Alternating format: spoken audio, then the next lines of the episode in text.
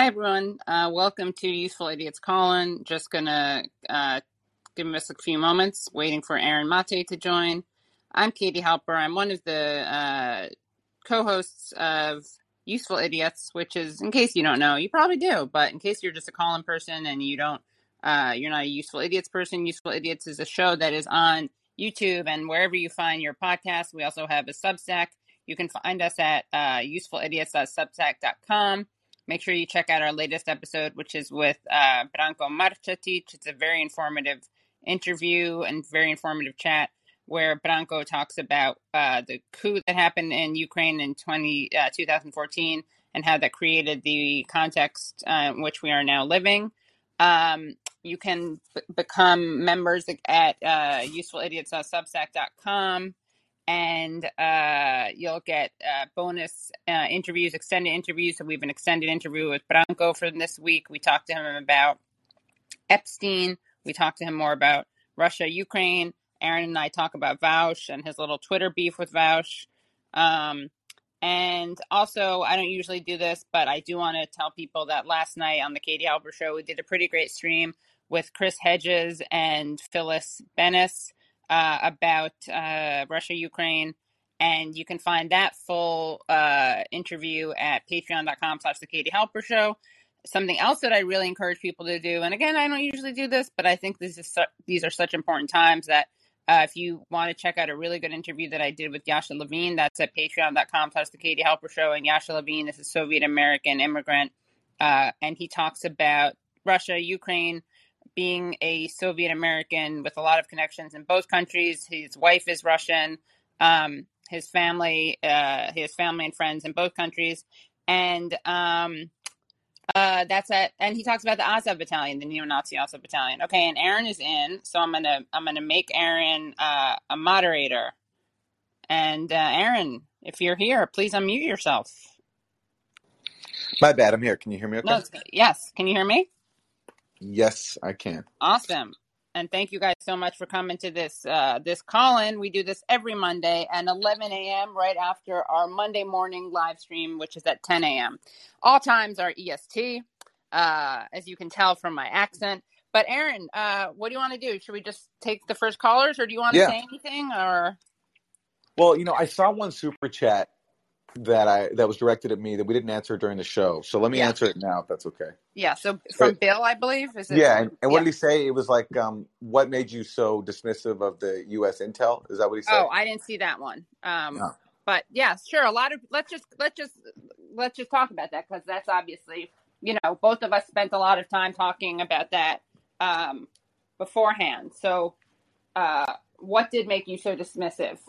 You and I was as well, but. Take it away, Aaron. Okay, well, I first want to clarify what my actual views were, because, as happens with me often, they've been distorted. I never dismissed the possibility of a Russian invasion, and I never said it wouldn't happen. The first article I wrote about it, the whole point of it was to say that there's a very real threat of what I call the full-blown war. And I said the way to avoid that is for the Biden administration to, in Ukraine, abandon the guiding principles of hegemony and war profiteering. So abandon this effort to use Ukraine as basically a proxy in a uh, war against Russia, to stop using Ukrainians as cannon fodder and give up this insane bid to bring Ukraine into a hostile military alliance on Russia's borders, which Russia has repeatedly warned is a red line. So that was my position. In terms of the intelligence that was being said to claim that Russia was about to attack, the reason I was skeptical of it was because, mainly because Ukraine was so not on board. They kept saying that they did not think a Russian invasion was imminent, that they hadn't seen the intelligence to uh, establish it, that Russia hadn't even uh, established combat formations that could come in. And European officials also were skeptical too. That there was leaks to the Washington Post and other places with European officials complaining that the U S has not been sharing the intelligence that supposedly makes them so confident. So that, plus just uh, years and years and years of U S intelligence scams, whether it's uh, the Russian bounties, whether it's Russiagate, whether it's Iraq W M Ds, whether it's Gaddafi is handing out Viagra to his troops to commit mass rape in Libya, and we're not going to overthrow Gaddafi, we're just trying to do a no-fly zone in Benghazi, all of which were lies. That was the basis for me being skeptical. And certainly on Twitter and on Useful Idiots, I think I, I spent too much time being skeptical and not enough time entertaining the very real possibility of a war. And I'm sorry for that part, but in terms of what my actual position was, it was never to dismiss the possibility of a war. It was in fact a, a, it was in fact to warn that a war was quite possible, and the best way to avoid it would be to take Russian concerns seriously, which were not about expanding the Soviet empire and any other kind of insane claims that are made to try to explain it away, but were, I think, legitimate Russian security concerns. And by the way, this was the position, it, this was once a mainstream position. George Kennan, eminent U S diplomat, Robert McNamara, in, late, in the late nineteen nineties, they all warned that expanding NATO to Russia's borders would lead to war and would be insane. And uh, it's been on throughout this eight-year war, it's been very, very clear that this was a possibility, that one day Russia would react. And finally it has. And now here we are. Another thing I would critical of this, and evidence to be presented, and as we remember that with Ned Price, Matt Lee exchange, them at their word. And the other thing is that, you know, there's this, the, the fact that Putin did was necessarily always going to happen. We still don't know. And it doesn't mean that the response from the United States didn't uh, create those conditions. Yeah, well, that's what makes this all the more criminal. If Biden was so confident that Russia was going to, right. invade, he then chose to essentially use Ukraine as cannon fodder to Russia made very clear demands. They right. published an entire document in December laying out what their demands were, which included no NATO expansion to Ukraine and uh, moving out offensive weapons from uh, from former Soviet states and ensuring that no offensive weapons could, would go into Ukraine that could attack Russia. But Biden essentially dismissed those and said, well, we're only going to negotiate on, on minor issues, such as uh, possibly, uh, you know, like the placement of missiles and inspections, which was fine. But it knew what Russia's core demands were, and it knew the conditions under which Russia would not attack, and it chose to actually ignore them. And for what? So it could keep on the table this idea of a hypothetical possibility of Ukraine one day joining a hostile military alliance that is only in itself incredibly dangerous. It's it's criminal, I think, what Biden did. All the more so if the intelligence he had actually was concrete and actually was real. Right. Very important so let's, point. Let's take uh, the first call. Rich, you're up. Rich, unmute yourself, please, by hitting the microphone at the bottom of your screen.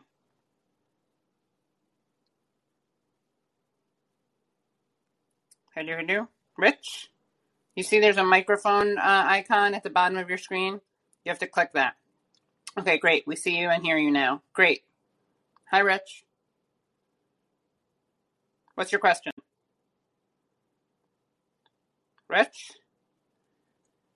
Uh, I don't hear anything. Do you uh, hear anything, Aaron? Okay, he's, he's gone. Rudy. Unmute yourself, please, Rudy. Hey, can you hear me? Hey, yeah. Hey, so um, I wanted to uh, just mention a couple of things. Uh, one is a solution for the United States. If we were to maybe not have NATO in charge of the, um, the negotiations, that might help. If we were really good faith about this, we could allow Cuba, for example, and nobody would suspect that Cuba is going to side with the United States.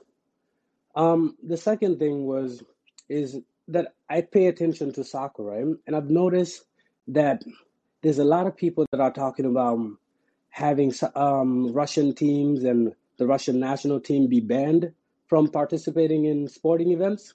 And this is something that's never happened, or rather, we've never asked the United States to be banned for the thing in Iraq and England and all of that. And so what I'm thinking is there's an information warfare that's happening, and the United States really is winning, right?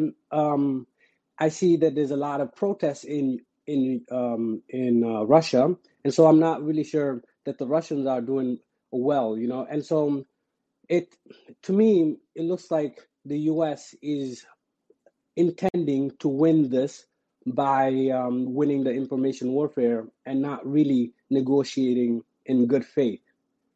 And we're just sort of looking to to ignore um, dealing with what, what the legitimate concerns that the Russians have. We're basically just going to win by turning everybody against them, by turning FIFA against them, by turning um, a lot of like media. And it's, you got boxers who are now going to join the army and everybody's celebrating it. All, all of my friends who don't pay attention to politics at all are in favor of um, um, Ukraine, and they don't really care at all for the uh, the people in Russia that were being bombed by the Ukrainian forces. And it's not because they're bad people, but because there's absolutely no, I mean, obviously the, the media is the problem, but you guys get what I'm saying, right? There's, do you guys see what I'm saying? Yes, I hear you loud and clear. I think you're making great points. I think the sports stuff is... It was scary and hypocritical. Um, yeah, I do. Yeah. Where are you yeah. from, Rudy? Can I ask? Because you, you mentioned you follow uh, football. Yeah, so I, I was actually born in um, in Senegal. At, um, oh, my name's cool. not actually Rudy. My name is Sam. I just Rudy is um, oh. Rudy Garcia is one of my favorite soccer coaches ever. So I put him. But yeah, so um, I used to be a I used to be a big Obama um, Obama supporter, and then Aaron and um, T, uh, what's it called, the Real News Network and and Democracy Now! Sort of ruined it for me. And then uh, sorry about so, that. It's all right. Oh my goodness! I argued with a guy when I was in Spain about Obamacare, and the guy even like started to cry. That that was how much of an Obama fan I was. But then, like, Bernie came, and then I saw that they were doing all these horrible things. And Libya really woke me up as as an African, you know? So, like, it just didn't make sense because the Democrats were supposed to be the good guys and all of these things. But then the Obama was keeping the Bush guys. It, it just wasn't clicking. And then I started to listen more to... And then I heard Aaron basically demolish this guy about Russia, and it was just too... I couldn't go back. Well, hey, I'm happy to have uh, been of assistance. Thank you. I appreciate that. um, so thank you for calling in. Thank you. We appreciate yeah. it. Along thank you guys. Oh, we're going to keep it moving. Brian, cool. You are up. Yes, uh, thanks for uh, hosting this uh, call-in, uh, Aaron and Katie. Uh, I guess what has alarmed me in this whole situation is that the fact that I see so many leftist commentators embracing policies that are militaristic, like arming Ukraine. They want to send more arms to Ukraine. They want more sanctions. They supported the cutoff of the Nord Stream two pipeline. Now we hear leftist commentators supporting NATO. Uh, when just a few, even a few weeks ago, these leftist commentators were saying all of those things were bad and were escalating. escalating this crisis. So I guess my question is, what can we do to try to wake up? Not uh, I, the the liberals are gone. We're we're not going to get back to Democrats or the liberals or the moderates, but I'm talking about people who self-identify as leftists, who use the term shit lib, who do not like liberals, but they are echoing the liberal line. They are falling in line with all of the hawkish rhetoric. What do we do to try to wake them up, to try to say, hey, no, that's that's wrong. You're you're you're on the side of the, the people that have supported all the terrible policies that have been embraced by the U S over the past few decades. Take take a second, wake up. Don't don't be in a rush to to go on board with everything that, that's going on right now. How do we get back at least the, the leftist coalition that we had pro- even a few weeks ago? I'm I'm just dumbfounded that, that so many people jumped on board with this uh, all, all of this this rhetoric. Well, I think the substantive point to make, at least the ones that I try to make, are that this war did not start this last week. Putin massively escalated it. And I think, again, as I said on the show, what I think what he's doing is illegal. But the war did not start with him. He didn't start this crisis. It began in twenty fourteen when the U S backed a coup and selected the new Ukrainian government that very much was trying to get Ukraine into NATO and essentially itself launched a war on the Russian-speaking population, who then took up arms to fight back. And the U S has been pumping billions of dollars into Ukraine to attack those Russian-speaking Ukrainian citizens. That's when the war started, and that's what's happened. And most people don't know that uh, because we're not allowed to acknowledge the civilians of the Donbass who have getting who have been uh, who have been shelled by U S-made weapons for the last eight years, and where the vast majority of civilian casualties, by the way, have occurred. That's according to U N figures, at least in, in recent years when they're when they're available since two thousand eighteen. People don't know that because we're not, we're not allowed to acknowledge them. They're what Chomsky and Herman called unworthy victims. And so I think you have to try to educate people about that, and then just ask your, ask ask people, do is this a cause that you want to risk world war over? Uh, the uh, the cause of ensuring that Ukraine can possibly join a hostile military alliance on Russia's borders, and a cause that only benefits arms manufacturers, and it will lead to a higher Pentagon budget, so possibly even more cuts to social spending. All the priorities that leftists care about at home are antithetical to the policy of arming Ukraine to the teeth, and by the way, supporting neo-Nazis in the process, because that is a major part of the Ukrainian armed forces. Not necessarily in huge numbers, but in terms of their influence and power. It's a, it is a major part. And that's why there was once a congressional measure imposed by John Conyers to ban assistance to the Azov Battalion. But we all know how these things go, where those things can easily be ignored. So, look, you just got to be respectful of people and try to make as as many truthful points as you as you can. But it's difficult. Aaron, it's not just... Uh... It's not just that the Azov Battalion, they just, like, wound up in their hands. Did, didn't they actually undo that, reverse that um, Conyers thing? Well, it's officially law, but the problem is, as the U S found out in Syria, once the weapons actually get there, it's so easy for them to fall into anybody's hands.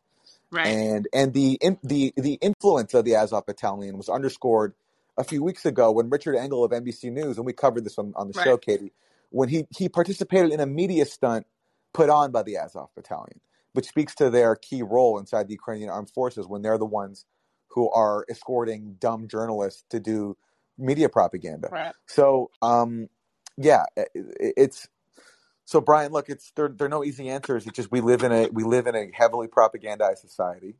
That's a great response. Uh, it's a great response, Aaron. Uh, at least uh, after nine eleven, we had Barbara Lee in Congress uh, stand up and vote against the authorization. I see no members of Congress who are willing to take a, a counter uh, narrative this time, so it's even more uh, disheartening. But uh, I'll let other callers get on. Thanks again for uh, hosting this call-in. I also Thank you, Brian.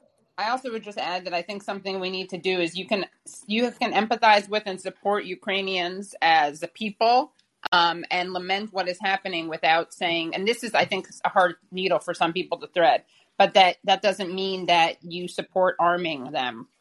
I think we have to do some more education on that, actually, Aaron, uh, because I just, I think that's something that's hard for people to get, and how this actually harms Ukraine, Ukrainians, arming them.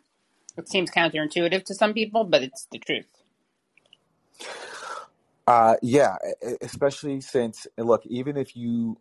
No matter how you feel about Putin and Russia, just like think about it tactically. Right. Russia is on Ukraine's borders. They have one of the world's most sophisticated armies. They have nuclear weapons. Ukraine is not going to win an armed conflict with Russia. So the this idea of just sending more weapons there, putting aside the politics behind it, it's just sentencing more Ukrainians to die. Right. Yeah. That's what it is. Okay. Okay, so, Bill, I'm po- I'm going to call on Bill because Bill had a question for us uh, during the show. That we okay. Made. So, Bill, unmute yourself. Welcome to Callin. Callin. Callin. Hi, Bill. Can you hear me? Yes. Okay.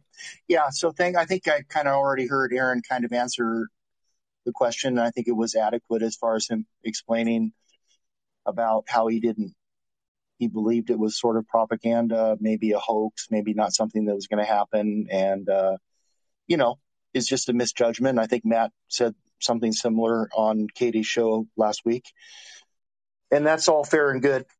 I I would like to – I have a friend, a work friend that, that's from the Donbass. You know, I work for a, a software company. He uh, he uh, came here several years ago, back in the nineties. Um, he's very much been educating me about all of the things that you've been saying and from his perspective. And I uh, most of it I agree with. I definitely agree that uh, that um, obviously the U S interfered. U S That's kind of the U S being the U S. That's what we do. We interfere, and uh, we are the superpower, and we go around stepping on people, and that doesn't justify it. It doesn't. Um, it doesn't excuse it. Uh, you know, the whole. Um, the I kind of feel like um, the day before the president left uh, during the Euromaidan protests. Uh, he signed an agreement. He signed an agreement that there would be a new election, and the next day he fled. Um, he was a very corrupt guy. He was stealing a lot of money. I think he thought he was going to get caught for that. He was kind of a jerk. you he know, was obviously. A, wait, but wait, yeah. wait, wait. He was a very yeah. corrupt guy.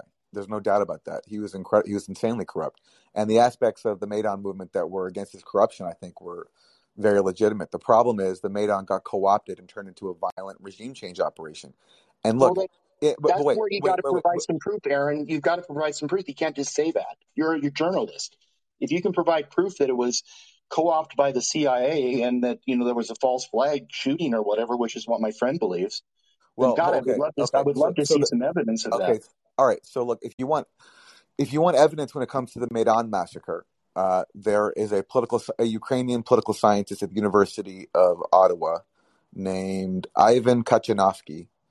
And I'll post an article he wrote at the at the show notes of this episode, where he goes through all the he goes through all the forensic evidence. He speaks to witnesses, and it's so clear that the Maidan shootings, not that the Ukrainian government did not kill people, of course they did, but in, in this specific massacre, which was the inciting event, which helped lead to Yanukovych's ouster, that that was perpetrated by the by people on the on the Maidan opposition side.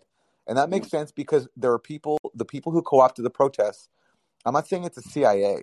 It was far-right Ukrainian fascists. They were the muscle who took mm-hmm. over the protests and turned it into something that it did not begin as. They turned it into a regime change operation. There's even a leaked phone call uh, with some E U officials, and I'll link to that. No, too. I know about that. Okay, yeah. So there you go. So you're asking me for evidence, so you, so you know the evidence well, already. I know about, I know about, the, then, I know one, about the one call. Second, I... One second.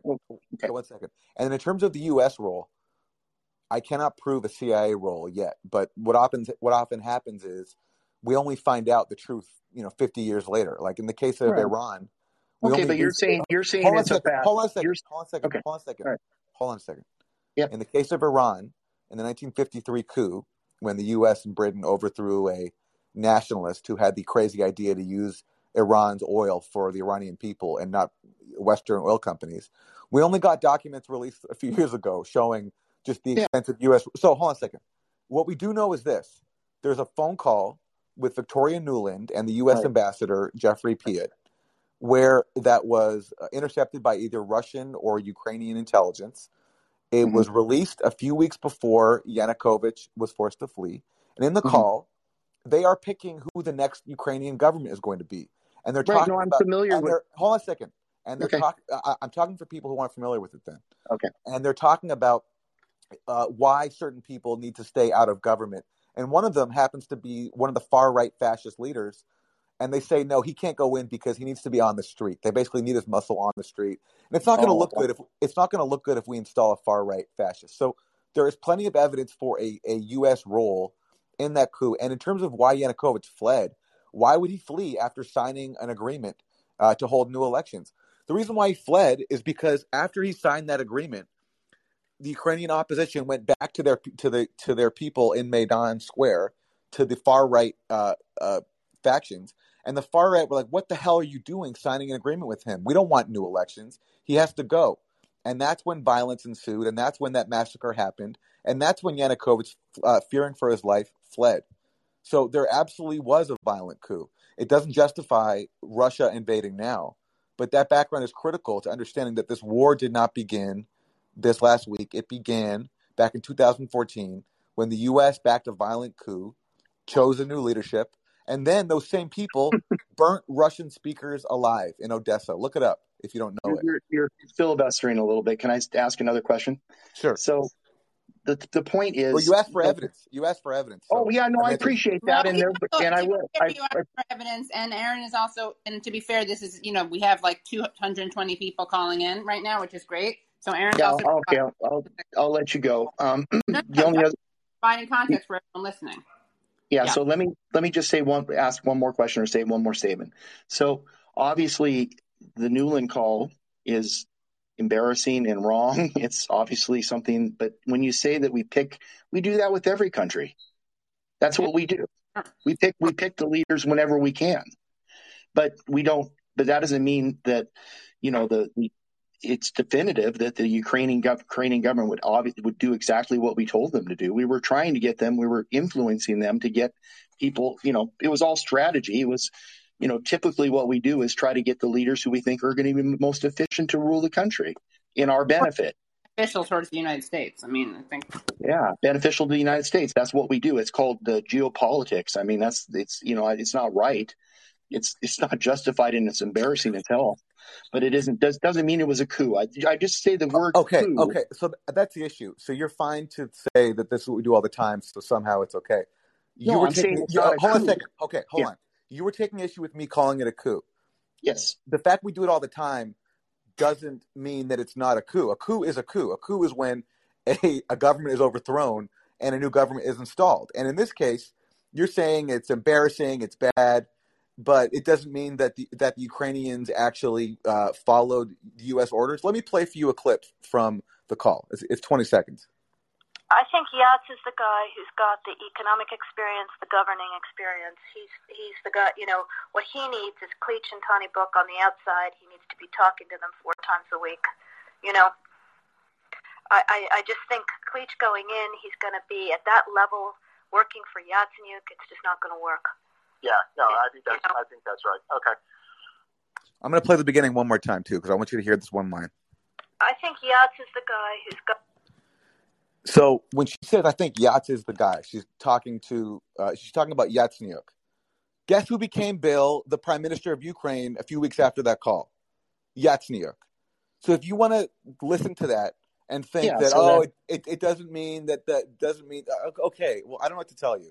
If there so, was a, um, so if there was a phone call, hold on a second. If there was okay. a phone call of, of, uh, of, of, of Sergei Lavrov and the Russian ambassador to Mexico, picking the next prime minister of Mexico two weeks before a coup. And then after that coup, the guy they picked became the prime minister. I probably think that they had a role in it. And if you don't want to think that, that's fine. But that to me is pretty damning evidence. And I, just like we found out every single time, whether it's Iran or Guatemala, go around the world, the key U S role in coups. I think the U S had a pretty key yeah. U, uh, role here too. But do you think the election that came afterwards was was legal and fair and square? Because there was they've elected they've had another election. Do you believe the Ukrainian government isn't the, the duly elected government of Ukraine? The Ukrainian government is the duly elected government of Ukraine, but it's taken place in the context of no. a large parts of the country being cut off. So, for example, the Donbass did not take part in those elections. Uh, Crimea obviously didn't take part in those elections because Russia yeah, but- took Crimea, and and again. They take part in the context of the U S playing a role in Ukraine that they have no right to, to play. About, they have, if we want to talk about history, we can talk about the Orange Revolution. We can talk about, you know, how that election was stolen. We can talk about the poisoning of the of the candidate for. Yes, we also could talk about the U S spending five billion dollars in Ukraine to fund the opposition, as Victoria Nuland bragged. So yeah, we, you we, want funded, to, sure. we funded the we funded uh, Yeltsin. Uh, yes, we know. did. Yes, we, we funded did. Yeltsin in the nineties. We, we yes, we and Yeltsin was and Yeltsin and Yeltsin, like like a good obedient lackey, destroyed Russia just as yeah. U S planners wanted. I don't well, grant that, the U S I, the right that, to do that. I don't grant the U S the right to do that. If, yeah, if we can end the call fine. on something. We can end the call on something we agree with, which I do agree that that was horribly wrong, and it was very, it was the stupidest thing we've ever done, uh, is to try to isolate Russia instead of trying to. Get them back, you know, basically basically doing a Marshall Plan for Russia is what we should have done in the nineties. Um, you know, there's a great video on YouTube from Vladimir Posner from a few years ago where he explains, you know, it's just, it's not in our, it wasn't in our best interest to isolate Russia and to treat them like, a, you know, hey, this is, this is our opportunity to step on them. Um, we should have brought them into the world community. We should have done a Marshall Plan for them. I agree with you completely. That was a huge mistake. And we're um, still trying to do that in Ukraine today. It has, it didn't stop with Yeltsin. It keeps I'm up going. To, up with you. I'm up to the point where Putin invaded. I agree with you. Okay, Bill, sure. That's I'm just, I'm, great. Great. Hear, Thank you. Did you hear our, inter- our episode with uh, Branko this week? Yeah, I did. Cool. All right, just make sure. All right, thanks. All right, thank you, Bill. Thank Thanks. you. Bye. Thank you. All, All right. right. Unmute yourself, please. Hi. Hi. Hi. Uh, first, congratulations. The show is great. Uh, my English is far from perfect, so I hope you understand me. Uh, I, I wasn't going to talk about it, but uh, maybe I can say something about the coup out of experience. Uh, I'm, I'm from Argentina, and sometimes the thing that his friend from Donbass, he uh, assures that it wasn't a coup. Uh, sometimes the coup, they started by the people and they are co-opted by the opposition, the U S or whoever, and and then it's hard to see where there's. And in this case, in the case of Ukraine, it's very obvious that it, it ended up being the U S. But for us in two thousand one, uh, of course, the, we, the the people started the. The president left in a helicopter, but the people that was trying to set on fire the presidential house was not the people that went out to protest. It was, I don't know, some, probably Argentinians, but uh, it was like helped. And for instance, now uh, the former president of Argentina is being judged in Bolivia because uh, we sent armaments. And yeah, Trump gave us a nice gift. He left us with the biggest loan in the history of the I M F. And we smuggled, they, they sent arms to the coup a few days before the coup in Bolivia. So some of them, they are orchestrated. It was, the, the one in Bolivia was started by a foreign, it wasn't started by us because we disarmed Uh, defounded the, the military the last time we had, the, after the last coup was there. There's no money for us to buy all the things we send. And, well, no, nothing. That, in the, in the influence, uh, well, we also sent guns to Croatia and Ecuador that had nothing to do with us. And while uh, there was another president with another problem with the I M F. All right, so so thank you. So, do you have a question? Uh, yes, no, I have, I have a question. Yes, um, because they are trying to two things. They are trying to, they are giving people and teaching people how to make Molotov cocktails, Molotov yeah. uh, bombs to fight the Russian army. I mean, they don't care. It breaks my heart. They don't care at all how many they die. And the second thing is Europe is starting to look like Europe because they are, I don't know if you heard that they are separating the people that are Ukrainians, not the ones that were, for instance, from Africa and studying in Ukraine or from some part of Asia studying in Ukrainian. And they are, there was one man, I don't know, was one man that he even said that they hit you, that they hit, hit him in the border with, Polo- uh, yeah, with Polonia, which is horrible. It is terrible. It is. It is. Uh, Ukrainians are being used as as bullet stoppers for a really just useless, exactly. unnecessary and one conflict. Question. Yeah. Uh, why now? Do you know why now? You know? I, it it it's it's hard to say. A lot of things were happening. You know, people speculate. You know, Russia was about to put online the Nord Stream two gas pipeline with yes. Germany, and this was a bit to stop that. But I. You know, the fact that Angela Merkel wasn't there anymore. Yep, that's a helped. factor too. It's, you know, okay. it's it's hard to speculate like that, but certainly I think um, certainly it's been this has been simmering for eight years, and so maybe this is just the moment when it came to a head. Again, the important thing to remember is that the war didn't start last week. Putin radically escalated mm. it, but it, it didn't start last no, week. No, of course, of course. Yeah. No, no. That's... All right, so thank you. Thank you okay. so much for, for calling I in. Appreciate the international perspective. Okay.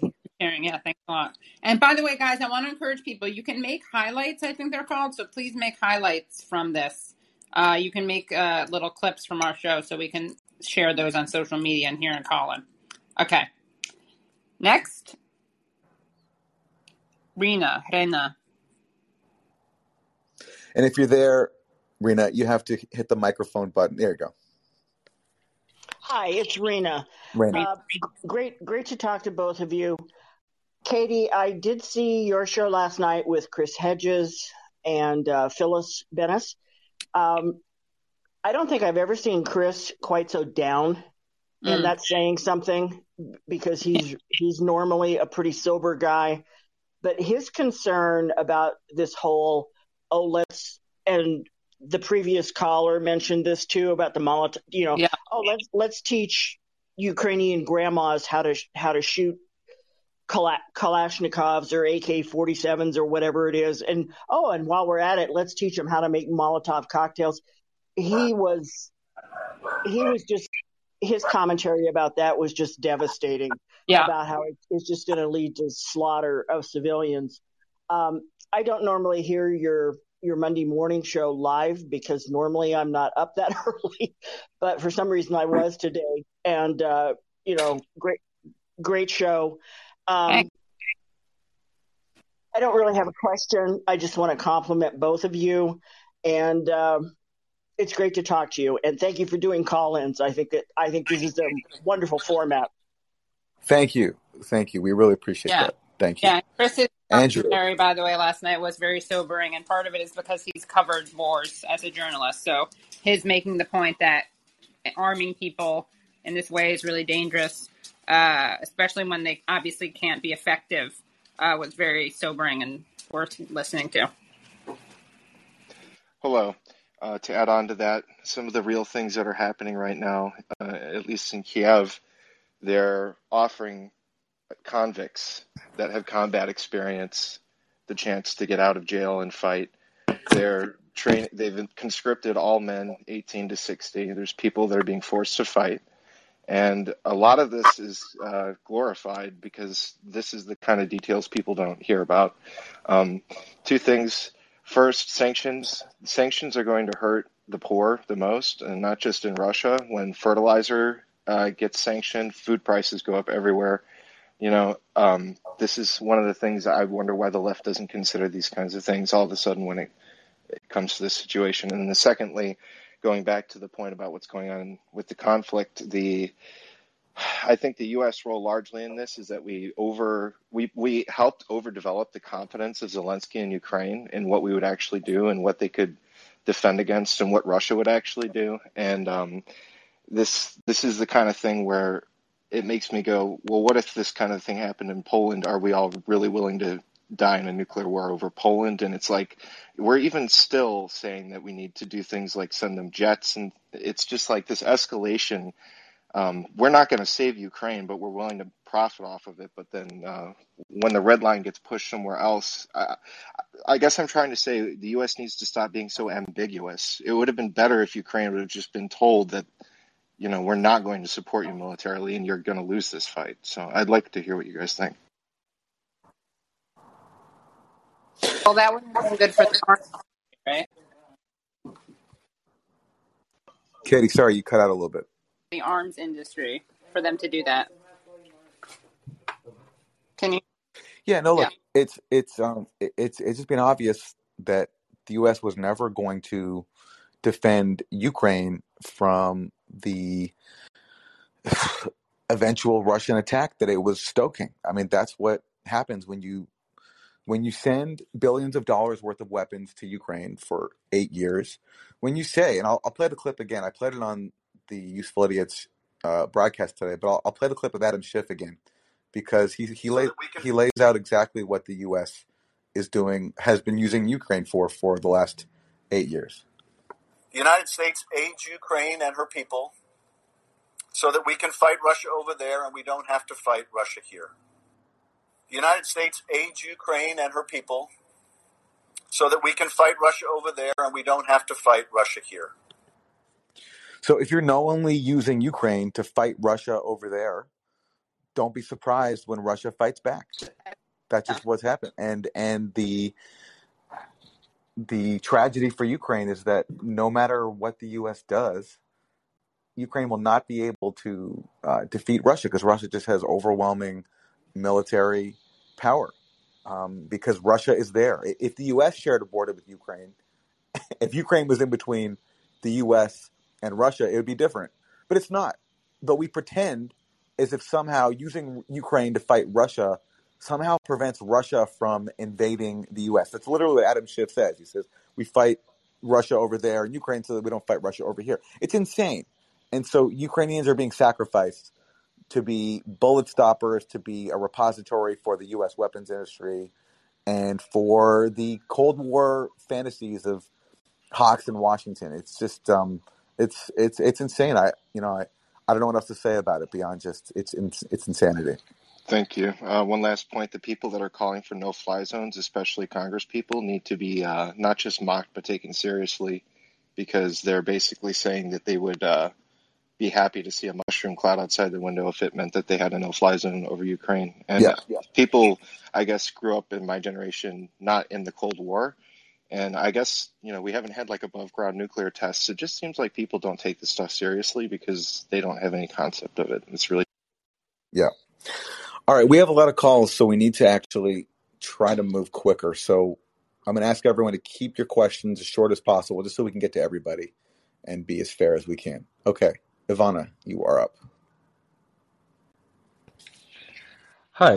Uh, I really appreciate what you guys are doing, um, and uh, you're you're really one of the few voices of, of reason in, uh, in U S media, so I, I really want to thank you, and I appreciate you a lot. Um, I want to say that um, I don't think people in, in the United States understand how this is affecting, already affecting, like all of Europe.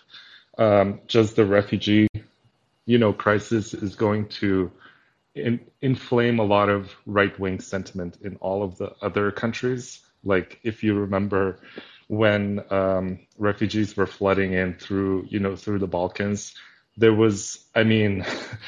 The the amount of like vitriol that was coming from people, like people were basically calling, like in Slovenia, for example, were calling for, you know, like to bring back, uh, you know, um, um, gas chambers and stuff like that. It was it was horrible. And uh, and these were, you know, these were just thousands of, of refugees. Meanwhile, uh, I think the Slovenian government just authorized like two hundred thousand, you know, uh, To, to take uh, two hundred thousand refugees, which is like basically ten percent of the country's population.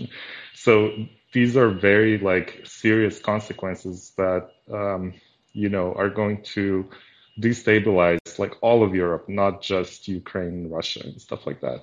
And meanwhile, also, you know, regular people have money in, in Russian banks like Sberbank and, and so on. So like now that Uh, sanctions are being imposed, people aren't able to pay their bills, you know, um, in, in other countries, that is. So I'm just, I, I really want to ask you guys, like, I hear a lot about, you know, how, how big of a movement there was um, during, you know, um, leading up to the Iraq War, and like how, how, you know, big of an, an anti-war sentiment there was. And I'm just wondering whether that was just due to the fact that George Bush was president and people were just like against him here.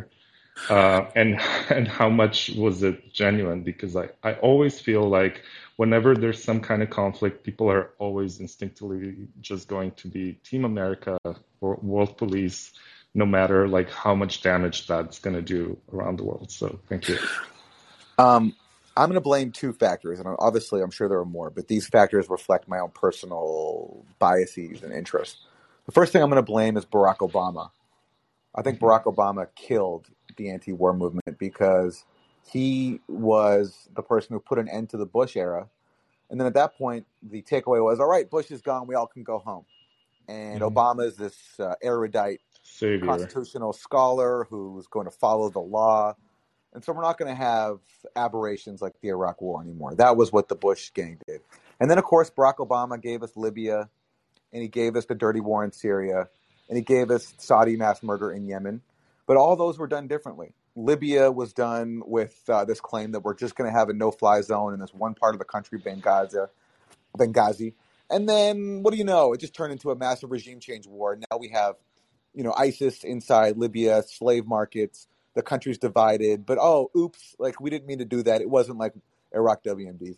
And then Syria, too. It was uh, even more insidious because instead of a direct war for regime change, the U S instead spent sent billions of dollars worth of weapons into sectarian death squads and asked them to do the fighting, gave them anti-tank weapons, helped al-Qaeda take over Idlib, where it now has a massive province of control right mm-hmm. now.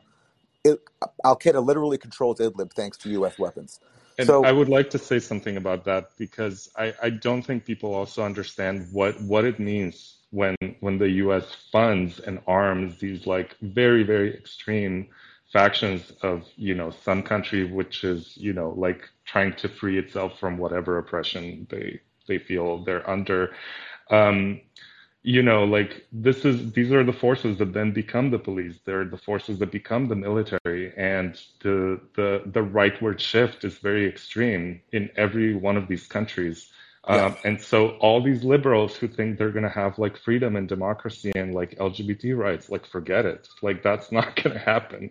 In Slovenia, which is where I'm from, the the first thing that happened after after independence is they erased like up to twenty-five thousand people from the registry of permanent residents. And this is like an act of uh, ethnic cleansing that has gone unpunished. And this was done by like a democratic, liberal, whatever government.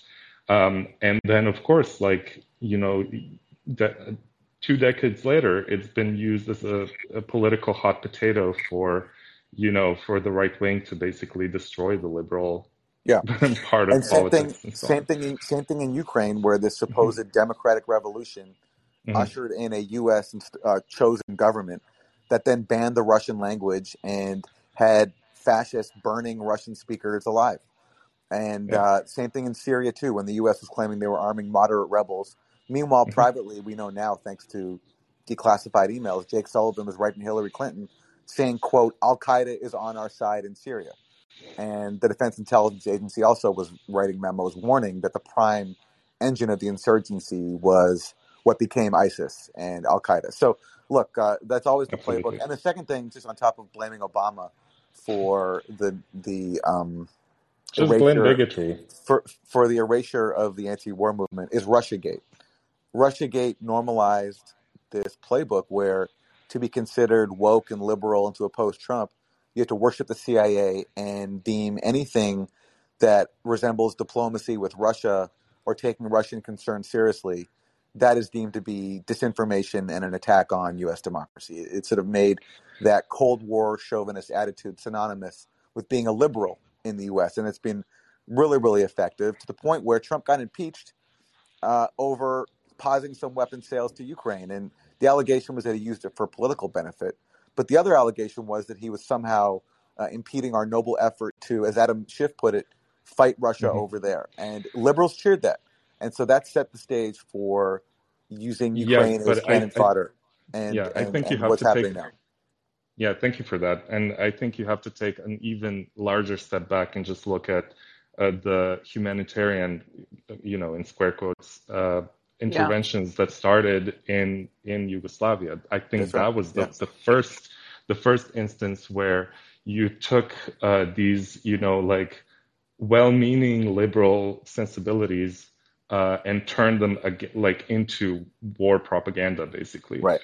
Um, Ivana, thank you. We're going to move yeah, on to the next. Thank you. Show. Thank you so much. One more thing I would just add to this question. I mean, there's the the anti-war movement writ large. I think you addressed, Aaron, and you attribute it to Obama and Russiagate. Those are definitely two major factors. And of course, in this case, it's not having, you know, no one's fearing boots on the ground there. So Americans don't care about that aspect. Absolutely not. Yeah. Absolutely. Yeah. I or Al? Sorry, Al. Hey, thank you so much for having me. I'm a big fan of yours. Now, um, and I'm sorry, I'm going to show like a little different perspective. Can I do that? Um, yes. Aaron, can you can can you be nice to me, Aaron, please? Okay. Okay. Yeah. Hey, okay. Yes, I can. All right. So I first of all, I'd just like to thank you guys, and and first of all, I'd like to say that I totally agree everything you said, Aaron, about uh, you, the U S side. I mean, it's something I've been following since the start of the Syrian war and stuff like that. So totally on board with everything you're saying. Um, but I'd like to perhaps show uh, share a different perspective. Um, you know, there's there, the way I understand the situation right now, there's like four components. There's the U S component, which you described extremely well. There's NATO, which is a separate issue. Then there's the Eastern European component. And then there's Russia. Okay. Now, let's look at the Eastern European, because that's where my family's from. There's one hundred million people, over one hundred million people. And I don't think we should be dictating what they're saying. I know I've said, I've said that before. But okay, we had this we, argument. No, can we, I, I, I'm just asking, can I talk, can I talk, Aaron, okay, please? But, but if you want to have the same argument we had on a previous, I'm remembering. Okay, I'm not going to have the same want, argument. I don't I'm not going to, I'm not going to have the same argument. Okay. But I'm just saying, because you, you also, you know, yesterday you said that Poland shouldn't, uh, you know, have joined NATO. That's wrong. You can't dictate. I'll tell you, NATO's no, another... I didn't, hold on, I didn't even say that. You I said that yesterday. Oh, hold on a second. I heard you. I think it's insane. I think it's insane to expand NATO. And I I think it's dangerous, but, but no, I'm not going to dictate uh, to Poland. That's already done. It's okay, done. okay, but let, let me just finish. Let me just finish the, the point. The point is that NATO serves a different perspective. It also serves as a um, it prevents war in within the NATO countries. You know, like in Europe, they've been fighting for thousands of years, and like the E U, it kind of you know moderates that those sentiments within European countries, which were at, at each other's throats till recently. Right. But, but it okay, does but, allow for war okay. to be waged. It does allow for war to be waged on anyone who's outside NATO. Hence why Yugoslavia was, was torn apart. I agree. I and agree. Hence why I agree. Libya and hence why I Libya agree. is I now, agree. Is now I agree. in ruins. I agree. I agree with these points. I agree with these points. Now, with, with my final question to you is like, you know, the fact that the U S does that does not mean that Russia is totally blameless in this situation. Now, did you read an article called On the Historical Unity of Russians and Ukrainians? Did you read that article? Are you talking about Putin's article? Yeah. Did yes, you read I did. it? Yes. Okay. So that's one of the reasons why they're invading right now Ukrainian, because it's not it's not NATO. It's the notion that Ukrainians don't exist. It's the Russians. Okay. Okay. This. Okay. okay. This, listen. Okay. Okay. Okay. You made your point. The problem with that argument is, if I think if Putin, that really was a factor for, for Putin, why didn't he invade Ukraine a long time ago? There's been a peace process in Ukraine. There's been accords on the books reached between the Ukrainian government and the rebels. It's called Minsk two. Russia publicly supported it. They kept asking Kiev I, to implement it. They, it calls for autonomy for the Donbass.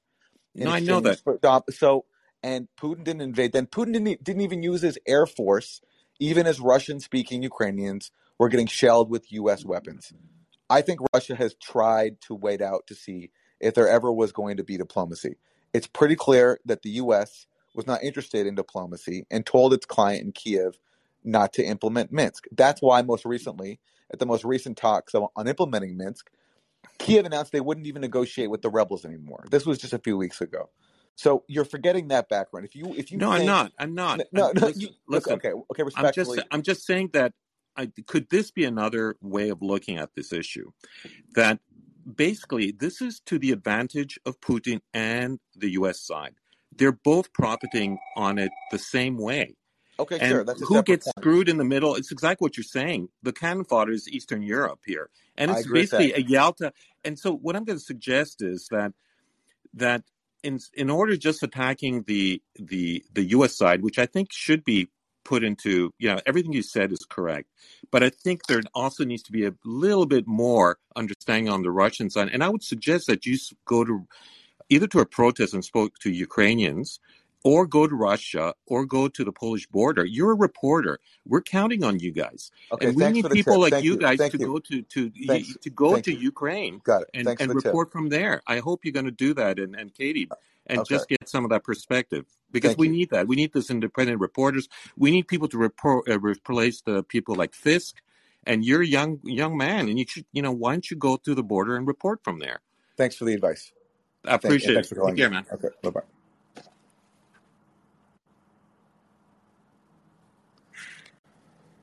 So.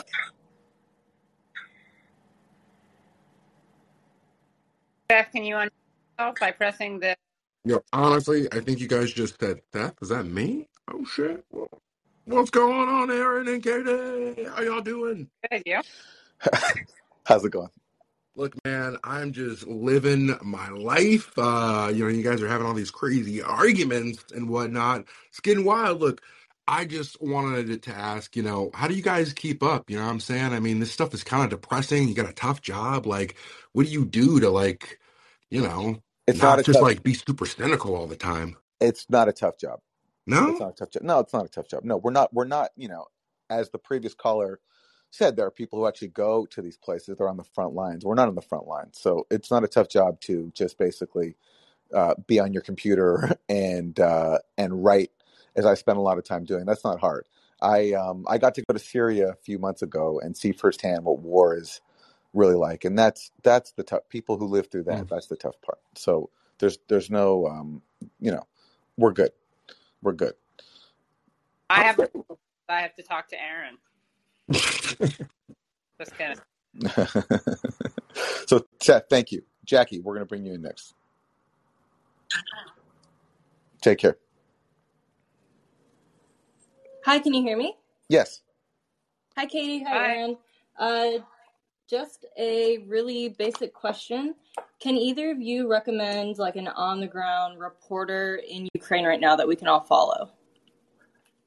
Or in Russia? Uh, in uh, in Ukraine, there are people who report from the Donbass who do stuff that just gets completely ignored because, again, we're not allowed to hear about the victims of Ukrainian attacks on the Russian-speaking areas of the Donbass. But their names escape me. I don't remember them offhand, but I will find them and I'll put them in the show notes. And in terms of a journalist in Russia, um, well, the, let me just find his name.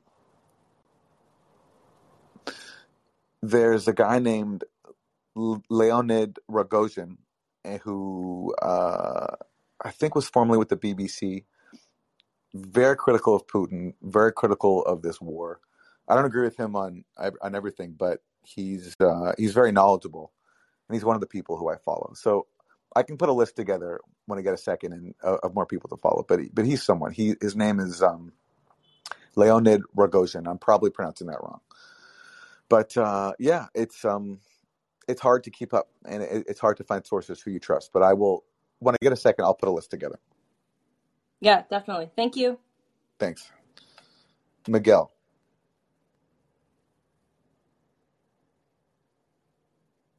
Hello. Hi. Can you hear me? Hi. Hi. Uh, so my first question is uh, with regards to Trump and Putin and how it's being talked about. So there's this piece in The Nation called uh, Trumpism is Still on the March by uh, Sasha Abramsky. I don't know if you are familiar with that writer, but essentially it goes along the lines of uh, militias are on the rise. Uh, Trump is like Hitler. Putin is like Hitler. No wonder Trump likes Putin because they're both like Hitler. And I was just wondering what you guys think is going to be the coming rhetoric, especially in twenty twenty-four, around Trump and Putin and this entire crisis. Well, the U S media is obsessed with Trump. He is the personification of all evils, and he is the uh, only reason. He's the explanation for all U S dysfunctions, not the fact that we're ruled by rapacious oligarchs who profit off of war and misery. And uh, so we're going to continue. It's just all, all, all the same rhetoric is going to escalate. It's going to be the same thing. Putin is the new Hitler. Trump is his enabler. We have to stand up to fascism by sending more weapons to fascists in Ukraine and giving more money to the Pentagon. That's going to be, that's going to be the uh, playbook.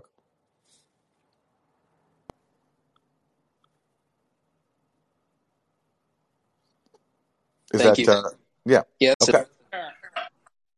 I concur. And we saw that today when we were playing, what was it, Tom Cotton on uh, uh, Stephanopoulos. That's right. That's right. John, you're up. John, if you're there, there's a microphone button. There you go. All right. Um, yeah, I, just a real quick question. Um, I, I agree with everything you're saying about how, you know, our involvement in this and how the war started and basically the our kickoff for it was in two thousand fourteen. But now that Russia has invaded, do you not believe that we should try to help the um, Ukrainians fight this war that they're in? I mean, they, they, their country was invaded. So don't we have some sort of rights to help them? Well, I think you can p- take that position only if you ignore that, as I've been saying, the war actually began eight years ago with a coup. And when the U S chose the new Ukrainian government, and then that set off a war inside Ukraine in which at least fifteen thousand people have already died. And the U S has already been sending weapons to Ukraine to fight the rebels who've been resisting the coup government and resisting basically an effort to stamp out Russian identity from inside Ukraine. So if you forget all of that and you just look at this as the events that happened this week, and there's no background, there's no effort to expand NATO to Russia's borders, to place uh, weapons that could hit Moscow around Russia. If you ignore all that, sure. But unfortunately, I, I can't. And in the context of the U S, in my view, being the aggressor going back many years in a bid to encircle Russia with weapons and enemies, in that context, Russia is finally fighting back with the fight that the U S launched a while ago. I mean, that's just that's just the reality. So it's um, to me, the, the position you outlined can only be taken if you ignore the uh, recent history. Yeah, I, yeah, I, I get that. I understand that. Um, also, one more, I, uh, yeah. real quick is what do you? Why do you think we're doing this to Russia? I mean, other than the whole Russiagate thing, why do we hate Russia? So why is our government so against Russia doing anything? The U S is a hegemon, and hegemons will want to destroy anyone who is who is a deterrent to their hegemony. It's the same way as why Israel is obsessed with Iran. Israel wants to basically have Iran wiped out is because Iran is a deterrent to Israeli hegemony and to U S hegemony, because Iran can fight back and it can support resistance groups like uh, Hezbollah. And so that's why Iran has been a target of U S regime change for so long. And so Russia is no different. Russia has, is, has nuclear weapons. It's very powerful. It's a huge country, has a lot of natural resources. And so in a world that is dominated by one single hegemon, it's going to do whatever it can to weaken and destroy any possible deterrence. And that's why U S out, uh, U S enemies constantly shift, but the through line is always who is the latest deterrent to hegemony that needs to be taken out. Yeah, I get that. I just think China's worse, but well, China's a China is going to be next, I'm sure, on the U S. Uh, it, it already is, really. But the problem is China is also a huge. Is, is an even bigger power than Russia, at least economically. And also China is a lot more integrated economically uh, into the U S system than Russia is. I mean, there are corp- a number of U S corporations that have chosen to, to go to China and to spend a lot of money there. And so it makes it more difficult to confront them. But rest assured, the U S will find a way. I guarantee it. Okay. Guarantee it. That's what I meant with. I didn't mean worse. I meant a bigger head, you know, a bigger yeah. uh, right that way. I got you. Right. Thanks, John. Thank you. Thank you. Oh. Is that Aaron, I mean, Aaron, your, your points are both well taken, obviously. But in addition to that, it almost doesn't matter what you think of Putin, what you think of the United States, who you think, whose fault you think this conflict is. If you want to help Ukrainians, arming them just won't do that. Which, again, sounds counterintuitive, but as you've outlined, uh, and people who look at just wh- how weapons works, all you're doing is creating more bloodshed. Phyllis Bennis said every war ends in um, with negotiation and diplomacy, so the only question is how much bloodshed before that point. So I think that's something really important to both bear in mind and also explain to people, because even if people hate Putin even if people don't think that what the United States did is bad, even if they don't care about NATO, if they just care about protecting the lives of Ukrainians, they should oppose arming Ukraine. To see the call for, for arming the Houthis to fight Saudi Arabia, but of course nobody will ever do that. Say that again? I'd love to see them call for arming Yemenis uh, right. to, to fight Saudi Arabia, but of course yeah, no one will ever. Yeah, you care about, yeah, uh, disproportionate warfare, yeah. Asymmetrical warfare, I mean, yeah. Nima. Hi, guys. Can you hear me? Yes, we can hear you. Well, first of all, thank you for taking my call, and, and a special uh, thank you or, or, or tip of the hat to Aaron for his incredible patience with with the hypocrisy he's been faced in just in this room, which I've had to listen to, and because I certainly lack that patience. But I digress. Um, my point is simply this, to build on your what you said about Barack Obama and, and his election. When you look historically, the last one hundred twenty years, every international crisis of this magnitude, where we're talking nuclear warfare, bar it has been when a liberal is a, in, in is the occupant of the White House. Is it not time for the left in the West, the socialist left in the West, to understand that despite that on the ideological scale, the liberals are closer to us than the conservatives, that that does not necessarily mean that these people are closer to us as in being our allies. And as such, is it not time to completely throw them out of our movement and build a socialist left movement in the West instead of rehashing the same debates that we keep doing every four years, where voting for the for the lesser of two evils, et cetera, et cetera? Well, look, many friends of mine like Jimmy Dore certainly share your point of view.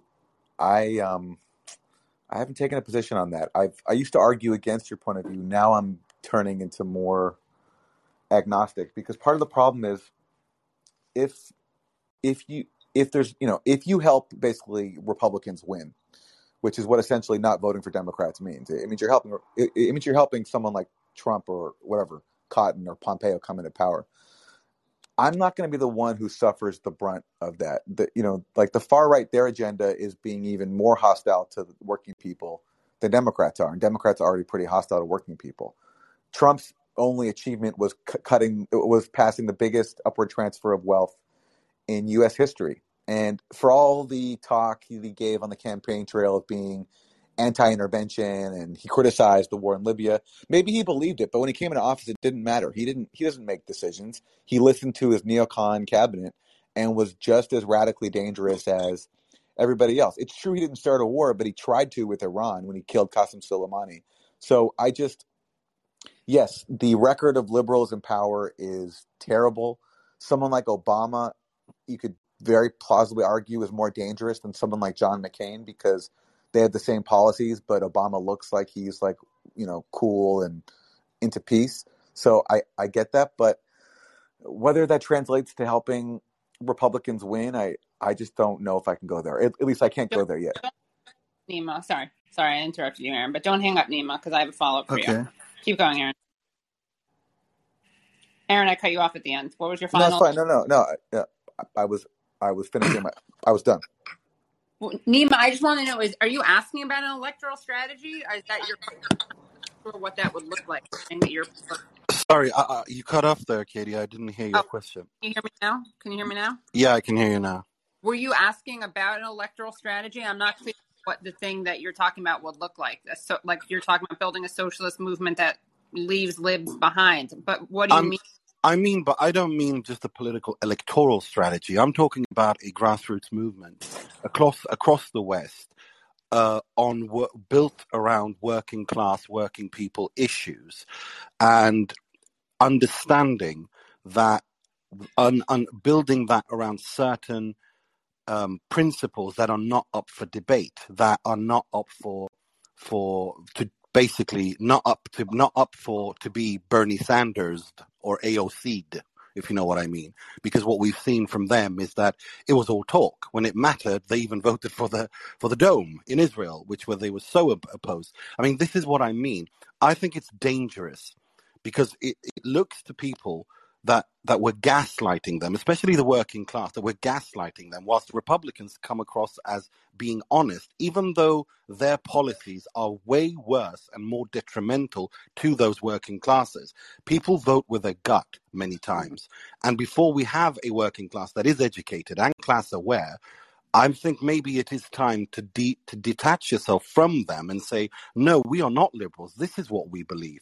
We believe in this, this, and this, and this is not up for any kind of, um, uh, we're not selling out on our principles. D- does that make sense? Yeah, I, I get what that means in terms of uh, uh, rhetoric. Always, I'm, I'm never, I'm always, I guess, um, overwhelmed and um, challenged by what that would really mean. I hear what you're saying, and I'm not sure what I think the answer is to.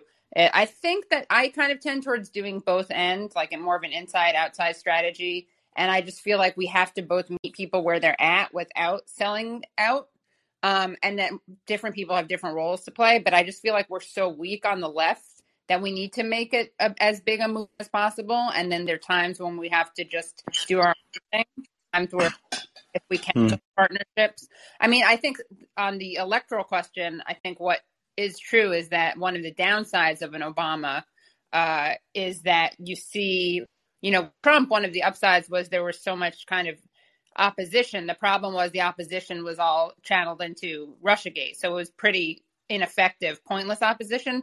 But you could see from Trump how people were aware uh, of someone bad in power.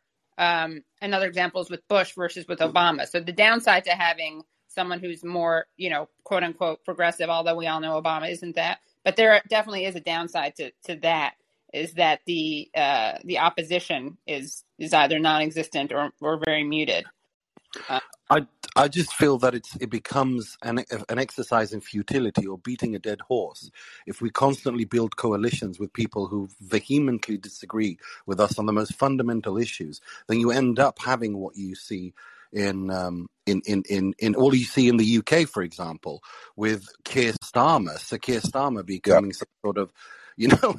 Nima, Nima, listen, I, I'm very sympathetic to your argument, especially the way they destroyed Jeremy Corbyn. Yeah. How could we possibly ever support these people? I, exactly. I totally hear you. I, I think you've left us with a lot to think about, and, yeah. and okay. that that will be a, a question to Thanks. keep discussing. It really is the parent. It really is a paramount issue for the left is to decide yeah. what to what to do with these people who keep selling us out, and uh, while pretending to be progressives. It's um, it's a very very tough issue, and but it's just mm. it's it's complicated for.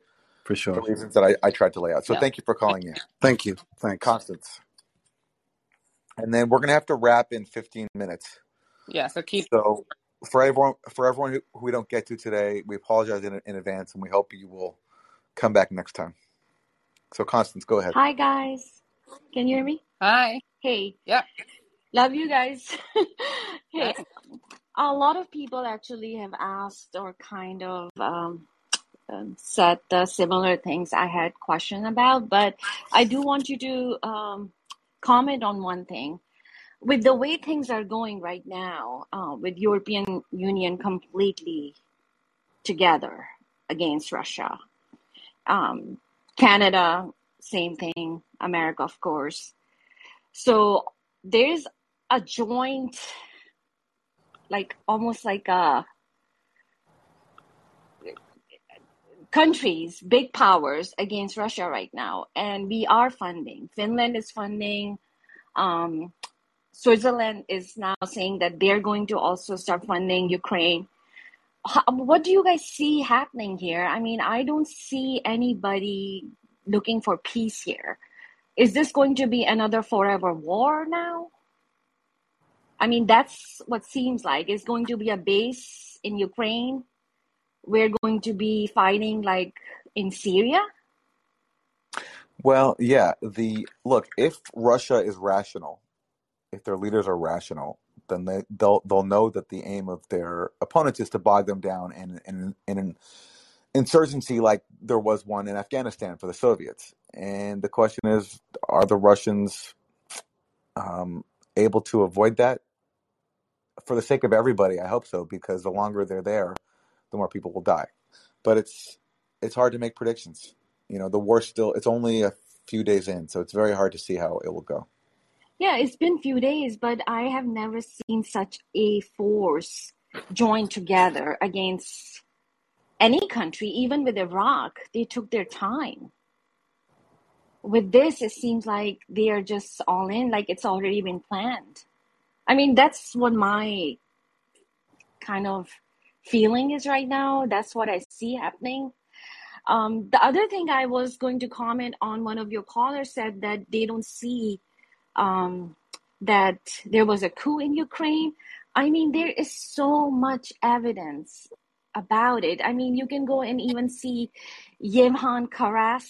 Karasis, the C fourteen um, leader of the of the far right in Ukraine, he gave a whole speech about it. That because of us, we took we we took over Ukraine's. You know, we we had the power over it. Yes, and do you want to know what else he said? Do you want to know what else he said? So he said that we were ninety percent. I don't remember. We were like, ni- exactly. I'll tell you. Yeah. We were ninety uh-huh. percent. He said we were ninety percent of the effectiveness. We being the neo Nazis, were ninety percent of the effectiveness of the Maidan. And he also said, without us, Maidan would have been a gay pride parade.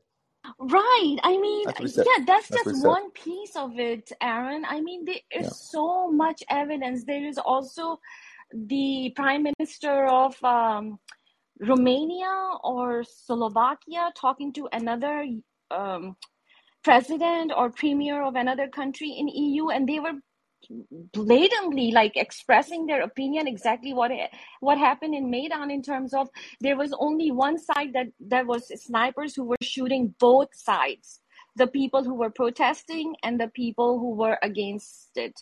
So there is too much evidence to even doubt that yeah. we played a huge part in it. So absolutely. Well, Constance, yeah. thank you. I want Thanks. to keep moving because we want to get to as many people yep, as we yep. can. Thank you. Thank I you so much. Appreciate. Appreciate you. Thank you. All right. Next caller.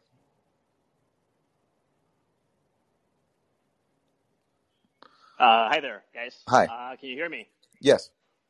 Yes. Hi. Uh, thank you for doing this. Uh, I think this is very important. Um, so I just want to start by uh, contesting really quickly, contesting this notion that uh, the U S started the war eight years ago as opposed to Russia. So, um, yes, I mean, there was an overthrow of the government, as you're saying, but there were also elections that were held, democratic elections that were held right after, during that same year, where people went and voted for the new government.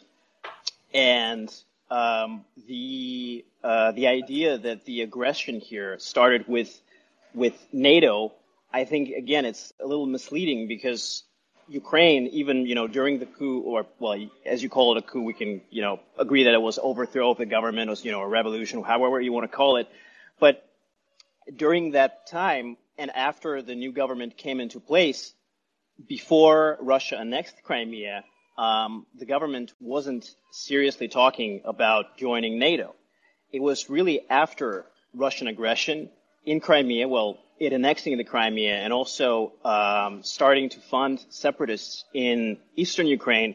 It was after that that Ukraine realized that it needed a powerful friend, and I think I don't think we can really blame them for that. Um, so this just this notion that this last eight years, it was just, you know, U S started the the occupation or created, you know, a vassal state in Ukraine, and uh, it's just Russia is now fighting back. I think it's very sort of it it it um, ignores the power dynamic in that country. Yeah, you have people who are in Ukrainian government who are, I'm sure, you know, uh, very, you know, have pro-Western ties and really want to be part of NATO. But there is a reason they want to be part of NATO, and a, a big reason is that Russia has is a huge aggressor in their country, and it's it really shows its true face right now. Um, so okay. I guess the so question, without, the question I I'll, yeah. yeah, go ahead. Okay. No, no, go ahead. Go ahead. No, I just wanted to ask the question uh, because I mean I know we have little time. Like in terms of the the um, the NATO expansion going forward, like, yeah, I agree with you. NATO had ambitions and it was aggr- aggressive towards Russia. But don't you think that Russian actions will only lead to its further expansion? Like, don't you think that NATO right now and the West is so much more unified in its response to Russia, and Russia really had much more better options and alternatives that first would let it achieve its geopolitical aims, including deterring NATO, and also wouldn't put so many people at risk in Ukraine and lead to this illegal invasion? Thank you. Okay, well, on the question of whether Russia had other options, that's something that I've argued from the start. Ever since Russia invaded last week, I said that even though I understand the background and I don't believe the war started with Russia's invasion, I do think that Russia's invasion was illegal and that they had other options to pursue, many things that they could have done aside from using force. So we agree there. In terms of the background, um, I don't think we have time to debate it all today. I don't ag- agree quite with your rendering of history. I'll just say that the the people who were involved in the coup in twenty fourteen uh, were talking about joining NATO. I think that was a major reason why the U S was supporting them and why the U S helped install them. And elections that take place after that, uh, and in the context of, by that point, there are attacks on Russian-speaking people, the Russian language is being banned. The the part of the country that does not want to join NATO, they were being attacked. I understand there are Ukrainians who very much want to join NATO. Uh, I'm, I've never denied that. The, the, the, the, the, my, my whole argument, though, is that it's insane to make a country where, by the way, in two thousand twelve, you know what support for joining NATO was? It was twenty percent. And there was a paper, and I'm writing about this now, there was a paper from a former official on the National Security Council who pointed out that the main obstacle inside Ukraine for membership to NATO is, in his words, Ukrainian public opinion itself. So it was only the dream of a, a small group of people, and those people happen to be the ones who were behind the coup in twenty fourteen. And that is why I what, think... What do, you, what do you think the support is now after Russia invaded? And, I think and, it's... Def- and, I, I think I'm sure it's definitely grown. I'm sure it's definitely grown. And, and do you I know, think it yeah. was primarily because of people who were, uh, as you say, overthrew the government in two thousand fourteen, or because of the annexation of Crimea and further escalation by Russia? What do you think was the impact? Uh, what do you think impacted it, it, it more? I'm sure in response to look, I, I definitely know that since twenty fourteen, support for joining NATO has increased in Ukraine than it was in previous years. I do acknowledge that. That's according to the polls that I've seen. So that's a, a fair point. But it's like, look, um, inside Venezuela, I met a lot of people who previously supported the government, but don't anymore, simply because U S sanctions were destroying their lives, and they were they were sick of it, and they wanted to just like be able to access basic goods again. So if you accept the premise, or at least my premise, that the U S has played a uh, uh, a completely uh, unlawful and immoral role inside Ukraine, which is pouring in billions of dollars and fomenting coups, then yeah, even if people start to shift their opinions in the direction of what the U S wants, it doesn't to me mean that it's like the legitimate will of the Ukrainian people. It means that it was done under the threat of a gun and it, in, in the context of coercion. So it's a bit more complicated than the question of increased support for NATO inside Ukraine is to me more complicated than the one that you lay out. Fair enough. Uh, we can agree to disagree. Okay. All right, Masha, and thank you for the call.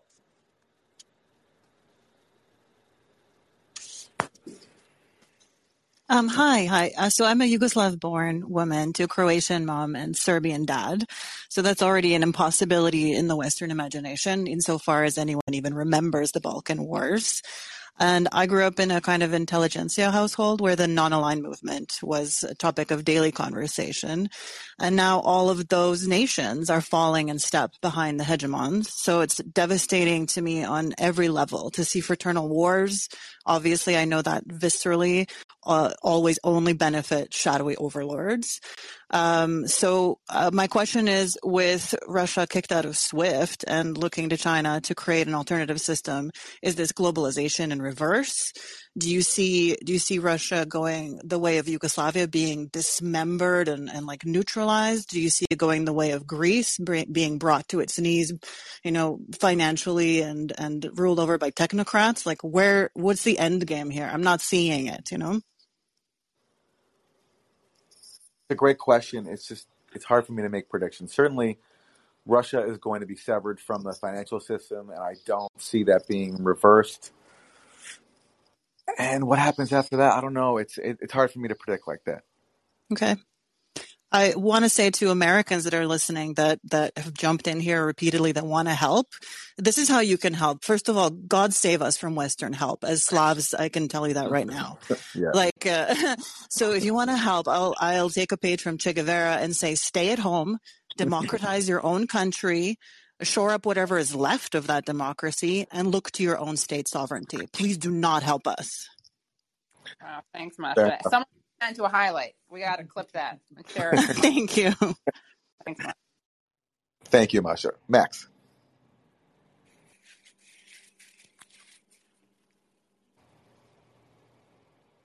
Hi, can you hear me?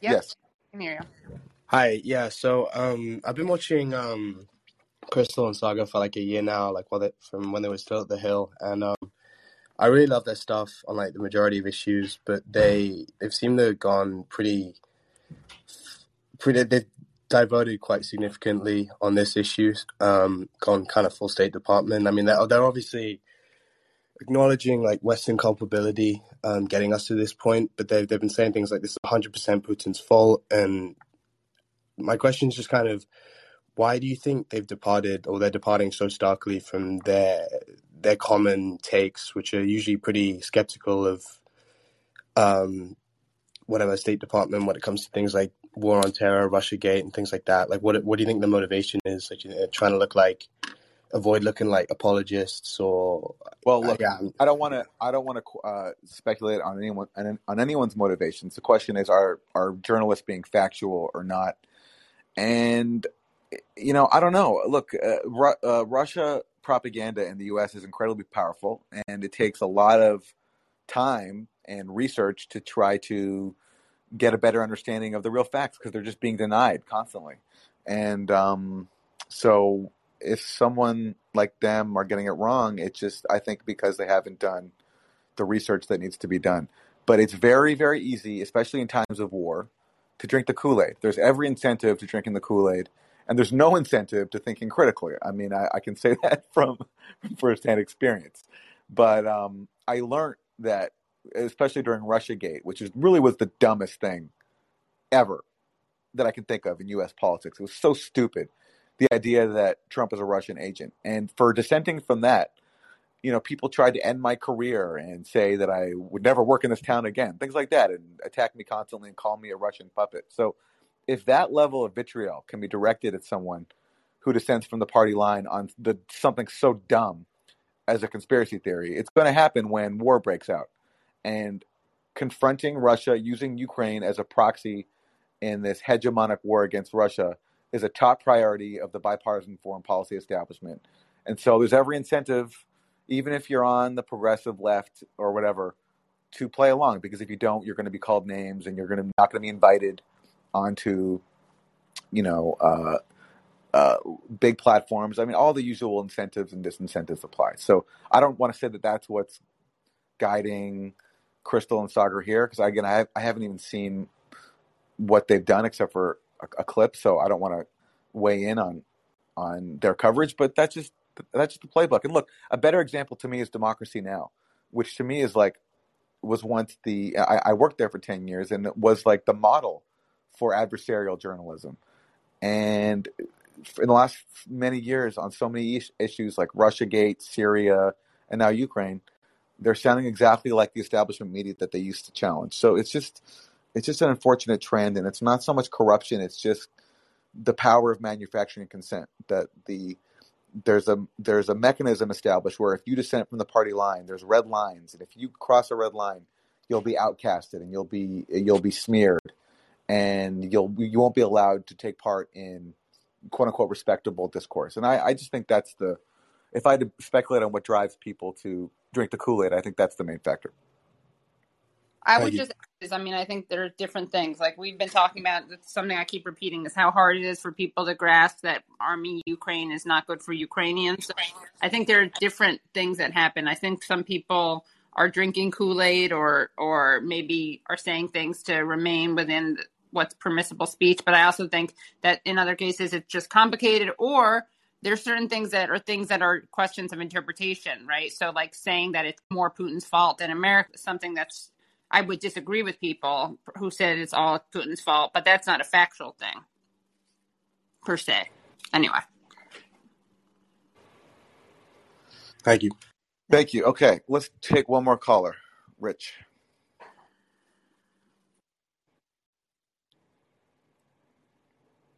Rich, can you? Good morning.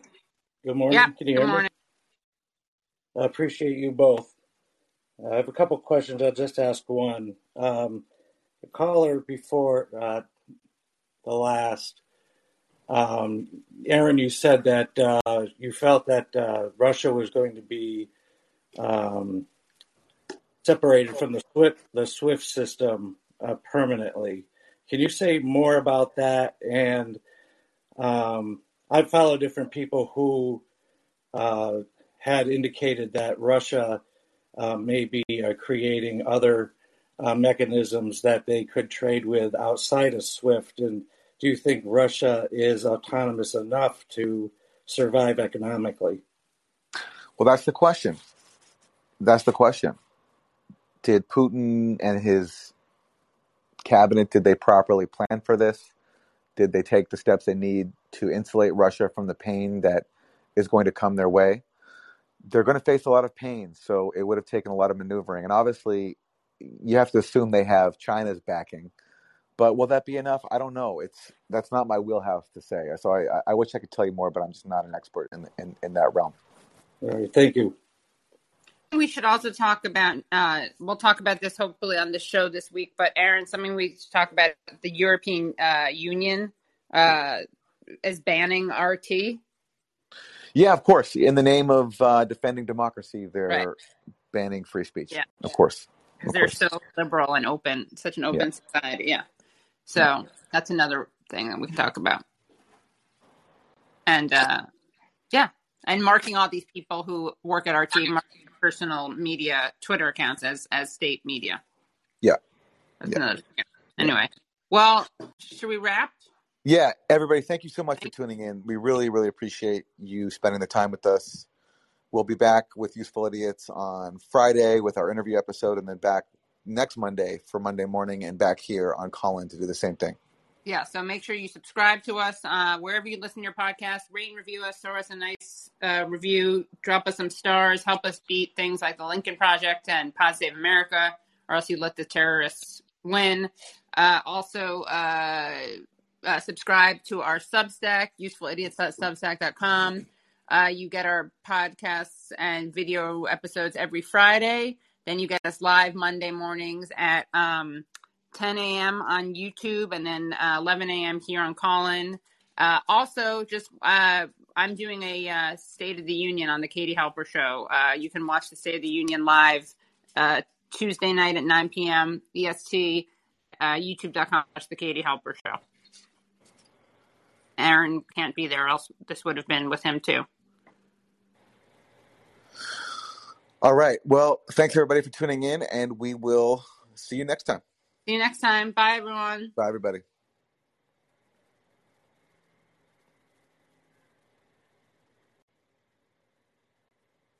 And, okay. End the room.